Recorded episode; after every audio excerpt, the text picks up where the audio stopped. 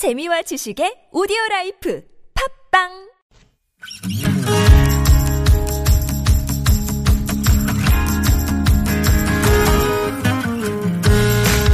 나의 언어와 당신 언어가 만나 인사하는 시간. 금요일은 아무튼 교통사전입니다.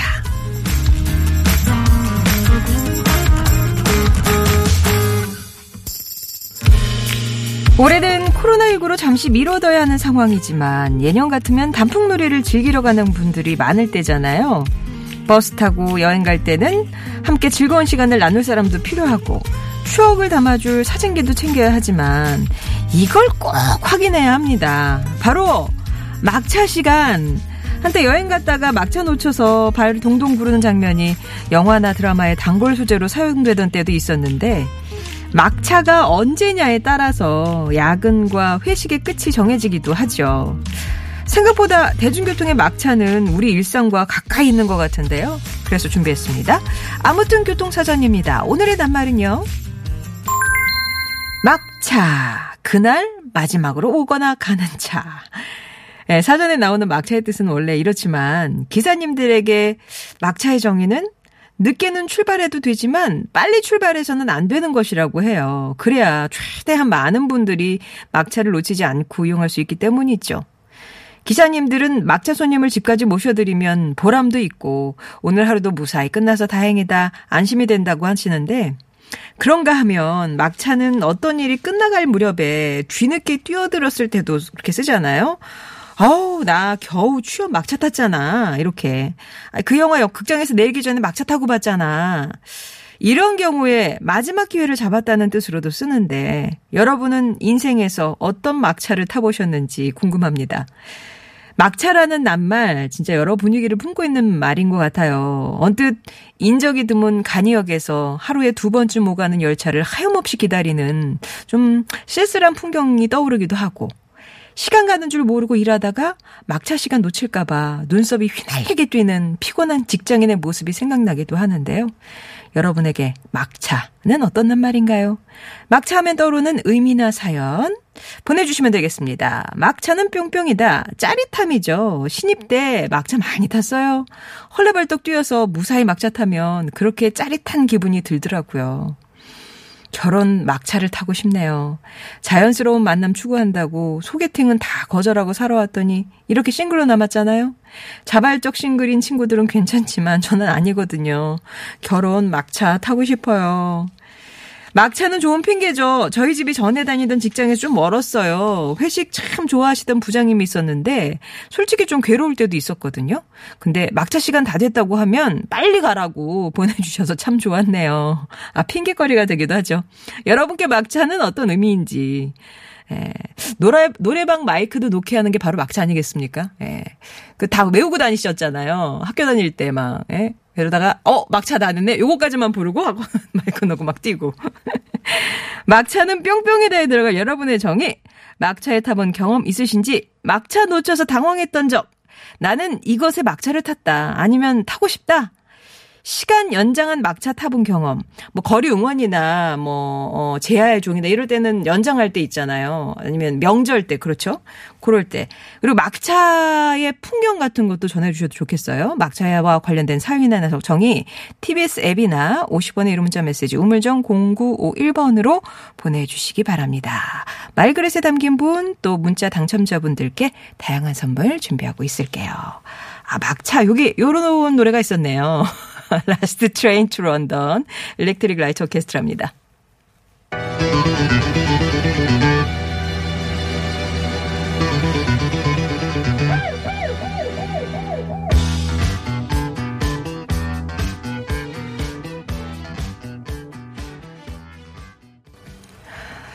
자, 오늘 낱말은 막차입니다. 역시, 예.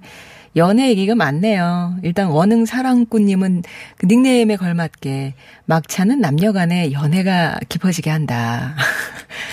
막차를 타죠, 주로. 예. 끝까지 같이 있고 싶어서. 그렇게 해서 이제 결혼하셨다는 분도 계시고. 음, 전 학력고사 막차 탔잖아요. 0970번님. 제 머리는 달달 외우는 머리라 수능으로는 대학 갈 수 없었을 것 같은데 진짜 대박입니다. 덕분에 아직도 전공 살려서 25년 근로자로 일하고 있네요. 아, 한 해만 더 늦게 태어나선 큰일 날 뻔했잖아. 약간 그런 느낌이시잖아요. 그죠? 예. 목멱사님, 2020년 10월의 막차는 바로 내일이네요. 아, 내일 이제 10월의 마지막 밤을 앞두고 있고요. 해삼튀김님, 막차 놓치고 발 동동 구르는 사람도 있고, 막차를 놓쳐야만 하는 연인들도 있어요. 마지막 기회일 수도 있지만, 누군가에겐 불씨가 될 수도 있죠. 이렇게. 그리고, 수다쟁이 넓은 원소님은, 막차는 돈이다. 막차 놓치면 택시비가, 아이고, 종로에서 영등포에서 강서구 집까지 많이 걸어 다녔습니다. 덕분에. 대중교통비와 이제 택시비는 또 많이 차이가 있으니까요. 그죠? 자, 여러분이 생각하시는 막차, 막차는 무엇인지 정의도 좋고요. 어떤 경험담도 좋고 보내주시기 바랍니다. TBS 앱이나 50번 1호 문자 메시지 우물정 0951번이 열려 있습니다.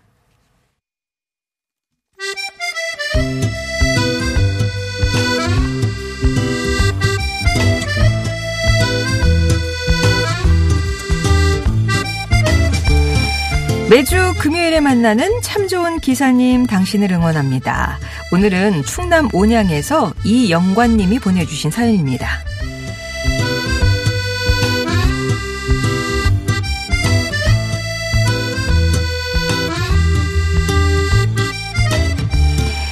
지난 겨울 50대 중반에 작사 공부를 시작했습니다. 젊었을 때부터 작사에 관심이 있었거든요. 늦었지만 일주일에 한 번씩 오르는 서울행 고속버스는 제 마음을 설레게 했습니다. 그리고 고속버스를 타면 마음의 온도가 몇 도씩 올라가는 경험을 하게 됐어요. 학원에서 수업을 듣고 집에 오려면 막차를 타게 되는데 기사님들은 출발 전에 인사를 하시고 한 분 한 분 승객이 안전띠를 했는지 확인을 하시죠. 한 번은 제 옆에 술을 드신 승객이 탔습니다. 그 승객은 안전띠가 없네. 버스 시설이 엉망이네 하면서 기사님께 시비를 걸었어요. 승객이 여성이라 기사님이 안전띠를 메어드릴 수가 없어 제가 도와드렸습니다. 그러자 기사님이 제게 폴더 인사를 하며 고맙다고 하시더라고요. 그런 상황 속에서도 오히려 정중하고 노련하게 대응하시던 기사님이 저는 더 대단해 보였습니다.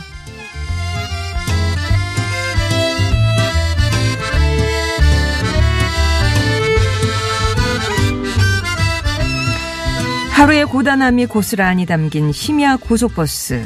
대부분 꾸벅꾸벅 조는 경우가 많은데 한 번은요 한 학생이 자다가 벌떡 일어나 내리려다 그만 가방에 물건을 쏟아버렸습니다. 기사님은 다른 승객들에게 양해를 구해 차를 한쪽으로 세우시더니 버스 바닥을 훑으며 학생의 물건을 찾기 시작했어요.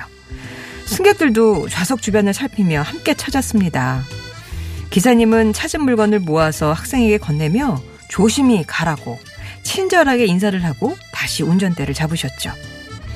그 늦은 시간 정차하느라 지체된 것에 누구 하나 불만스러워하지 않고 다 같이 물건을 찾았던 버스 안의 승객들. 그리고 내내 친절하고 따뜻했던 기사님의 태도. 제 마음에 저장된 감동적인 심야 버스의 풍경이었습니다. 탈 때마다 소소한 감동을 주었던 심야 고속버스. 특히 친절한 기사님들 덕분에 고속버스 타는 날이 더 좋았는데요. 수업 들으러 다시 서울에 가게 되면 저도 기사님께 반갑게 인사드릴 거예요. 오늘도 친절하고 안전하게 잘 부탁드린다고 말이죠.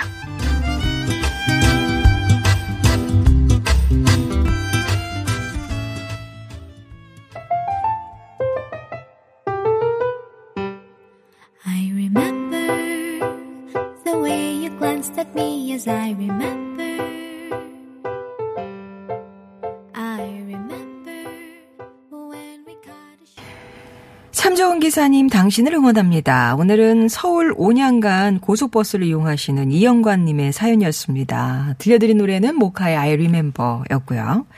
이영관 씨는 직장 생활하시면서 일주일에 딱 한 번 직장에 양해를 구하고 서울로 이렇게 작사 공부를 하러 오셨다고 해요. 서울 올라갈 때도 기사님들이 친절하시지만 막차를 타고 이제 다시 온양에 갈 때 더 친절하신 기사님들이 포진해 계시다고. 아무래도 막차니까 승객들도 다 피곤해 하시고 예민한 그런 상황인데 누가 떠들거나 술주정을 간혹 하는 분이 있으면 그렇게 정중하면서도 노련하게 잘 대응을 하시더랍니다. 과속이나 신호위반 이런 거 전혀 없이 안전하게 태워주셔서 든든하면서도 고마웠다고 해요. 그래서 오늘 서울 온양간 고속버스 기사님들 특히 어, 심야에 온양에서 아, 서울에서 온양으로 가는 그 버스 기사님들 응원하는 사연 보내주셨는데요. 코로나19 때문에 몇 달간 작사 수업 못하고 있는데 조만간 그 수업이 시작될 거라고 하네요. 그러면 다시 이제 이용을 하시겠죠. 그때도 지금처럼 안전하고 따뜻한 풍경이 도로 위에 펼쳐지길 바랍니다. 서울 온양간 고속버스 기사님들 또 전국의 모든 고속버스 기사님들께 저희도 응원 보내드리고요. 오늘 사연 주셨던 이용관님께는 90만 원 상당의 차량 틴팅필름 시공 상품권 보내드리겠습니다. 매주 금요일엔 이렇게 참 좋은 기사님 당신을 응원합니다로 진행합니다. 버스나 택시나 지하철에서 만난 대중교통 기사님 혹은 대중교통에 종사하는 분들의 사연 기다리니까요. 방송 중에 TBS 앱이나 50원 유료 문자 메시지 우물정 0951번으로 참 좋은 기사님이라고 말머리 달아서 보내주시면 되겠습니다. 저희가 연락 드릴게요. 자, 오늘 막차 관련된 사연 정의 받고 있는데요. 막차.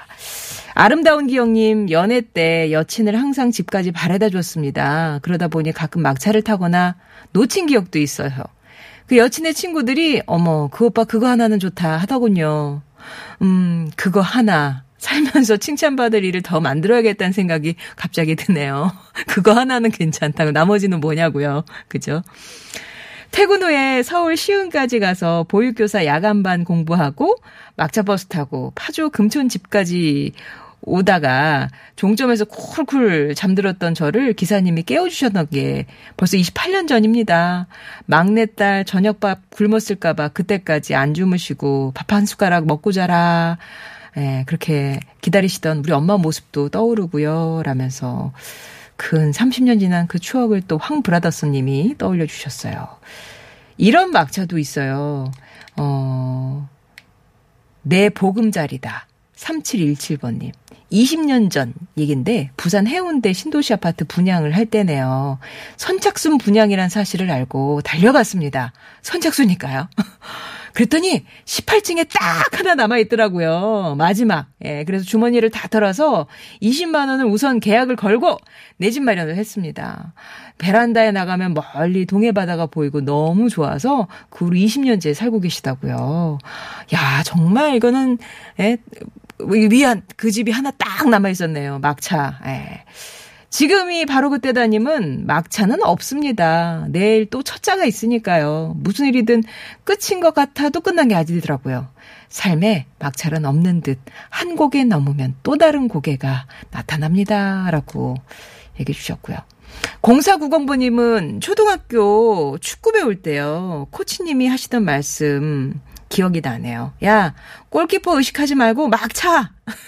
그래야 골이 된다. 그냥 막 차. 예. 어, 막차 15년 전 인천에서 강남으로 출퇴근하던 시절에 회식 후에 교통비 아낀다고 삼화고속 막차를 타고 안심하면서 예, 탔는데 버스에서 숙취로 깜빡 졸았습니다. 누군가 깨우게 일어나 보니 종점인 연안부두까지 간 거예요. 새벽 2시가 넘어서 집까지 다시 택시 타고 간다고 비용은 두 배로 든 기억 갑자기 생각이 나네요. 하면서 남아 이런 중추신경님이 얘기 보내주셨고요. 그리고 막차는 아니지만 막배에 대한 기억은 있네요. 막배. 아, 막배.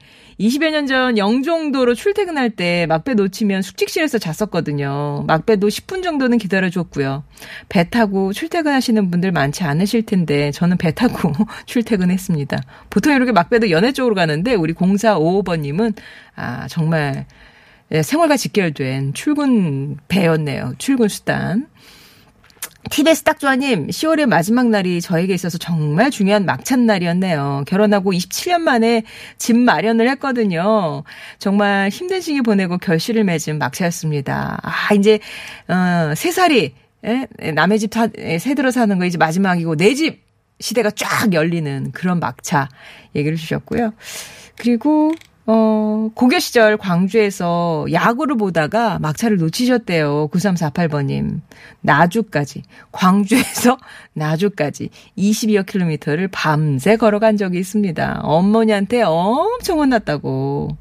3161번님은 막차는 두근거립니다. 항상 놓칠까봐 두근거리고 조바심나요. 계속 시계 들여다보면서 그렇게 되죠. 나에게 막차란 지금이다. 왜? 직장 생활 해만, 아, 직업, 아, 직장 생활 올해만 60 정년이라서요. 아, 마지막 직장 생활을 하고 계시는군요. 그렇군요. 막차는 접니다. 7197번님. 제 친구들보다 결혼이 늦었어요. 한 10년 정도. 친구들은 손주 자랑하는데 저는 할 말이 없네요. 그래도 이나 밀려 가르치고 뿌듯합니다. 좀 늦으면 어때요? 금메달 받는 것도 아닌데. 아. 그래, 당신 결혼 일찍 했으니까 금메달, 당신 늦게 했으니까 동메달, 이런 것도 아닌데 뭐. 그죠? 행복하게 잘 살면 되는 거죠? 자, 이렇게 막차와 관련된 사연 알아봤고요. 이 두 가운데서 예, 당첨자 좀 골라보도록 할게요. 말그릇에는 3004번님, 예, 뽑았습니다. 23년 전 연애 시절에 양천구 신정동에서 여자친구랑 데이트하고 집으로 가기 위해 광화문 가는 막차를 타면 광화문에 내려서 종로 5가까지 전력 질주를 합니다. 의정부 가는 새벽 2시 막차 간신히 올라탔던 추억이 있네요. 그 정성으로 현재 배우자가 되었습니다. 라고. 아, 정말 노력들 많이 하셨군요. 결혼하기 위해서. 예. 3004번님, 또 아름다운 기영님, 황브라더스님, 0790번님께 선물 보내드리겠습니다. 사회적 거리두기 단계가 완화되면서 서울시가 시민들이 일상에서 문화예술을 즐길 수 있는 새로운 프로그램을 준비했다고 하거든요. 자세한 내용 좀 알아보겠습니다. 문화정책과 김경탁 과장 연결합니다. 과장님 안녕하세요. 네, 안녕하세요. 예, 예. 서울시가 선보이는 새로운 문화예술 프로그램 어떤 건지 자세한 내용 좀 소개해 주세요.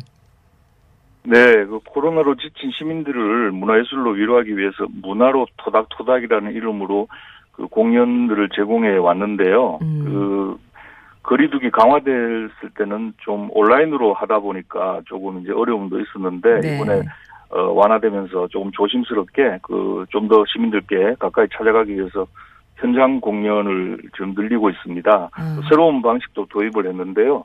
그 어제 처음으로 이제 한 건데 마음 방역차라고 해서 그 1톤 트럭을 개조한 그 공연 그 간소한 공연 무대를 그 갖춘 차량이 그 은평 소방서에 이제 방문을 했습니다. 음. 그래서 그 가수 백정 씨와 또 트롯 가수 지원희 씨 등이 그 일정적으로 공연을 했고 그 소방관 분들의 반응이 좀그 아주 좋았습니다. 그래서 어 마음 방역차는 그 시민들이 원하는 곳으로 앞으로도 좀 계속 달려갈 계획이고요.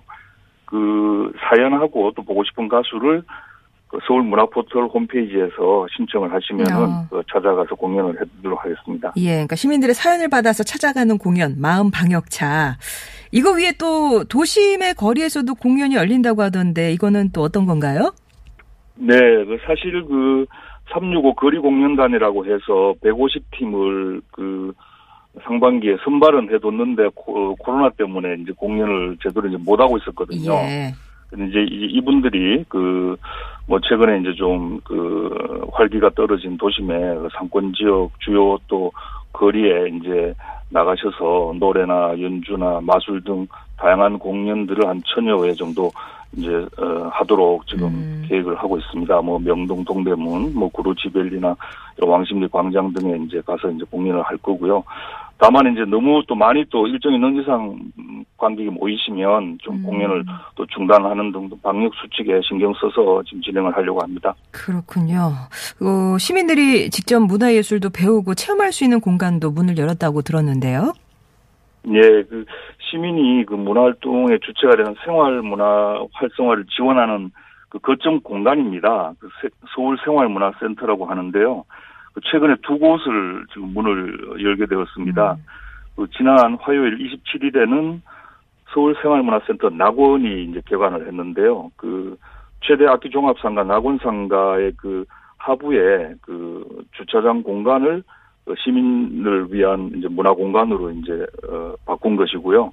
어 녹음실, 연습실 등 방음 장치가 잘 되어 있어서 대관 음. 신청을 통해서 이용하실 수가 있고 또 역사 갤러리에서는 우리나라 대중음악의 역사를 한눈에 이제 볼 수 있도록 전시로 되어 있습니다. 네. 그리고 다음 주에는 그 서울 생활문화센터 서교도 이제 개관을 어, 할 계획입니다. 아, 서울 생활문화센터 서교면 서교동에 있는 건가 봐요. 그렇습니다. 그 합정역 바로 가까이 있는데요. 그 청년 임대주택을 조성을 하면서 기부 체납받은 공간에 어, 좀 비교적 큰 규모로 이제 어, 공연장하고 음. 이제 갖추어서 이제 만들었는데요. 그 입지적인 장점을 살려서 그 청년 예술가나 공연 중심의 이제 공간으로 음. 운영을 할 계획입니다. 그 170석 규모의 그 가변형 공연장 석유 스퀘어가 있고 또 연습실, 강의실 등도 있기 때문에 그 대관 신청을 통해서 누구나 이용할 음. 수가 있습니다. 네. 어, 많은 시민들이 지금 장기화된 코로나19 때문에 지쳐 계신데 새로운 활력이 되면 좋겠습니다. 마지막으로 네. 시민들께 좀 한 말씀 해주세요. 예, 뭐 코로나로 지금 어, 좀 기복이 있었습니다만은 뭐 각종 현장 공연, 비대면 공연 영상을 또 계속 그 올려드렸는데 누적 조회수가 한 8만 여회로 음. 많이 이제 관심들을 가져주고 계신데요. 오늘 말씀드린 뭐 마음방역차나 거리 공연 등 계속 좀 다채롭고 좋은 공연을 제공을 해서 그 시민분들의 마음방역에 도움이 되도록 하겠습니다. 네. 말씀 잘 들었습니다. 네, 감사합니다. 네, 문화정책과 김경탁 과장이었고요. 자, 이분은 이렇게 해서 마무리를 합니다. 2부 끝곡으로는 노래, 에, 늦은 밤, 너의 집 앞 골목길에서 전해드리고요. 3부에서 타틀즈와 다시 올게요.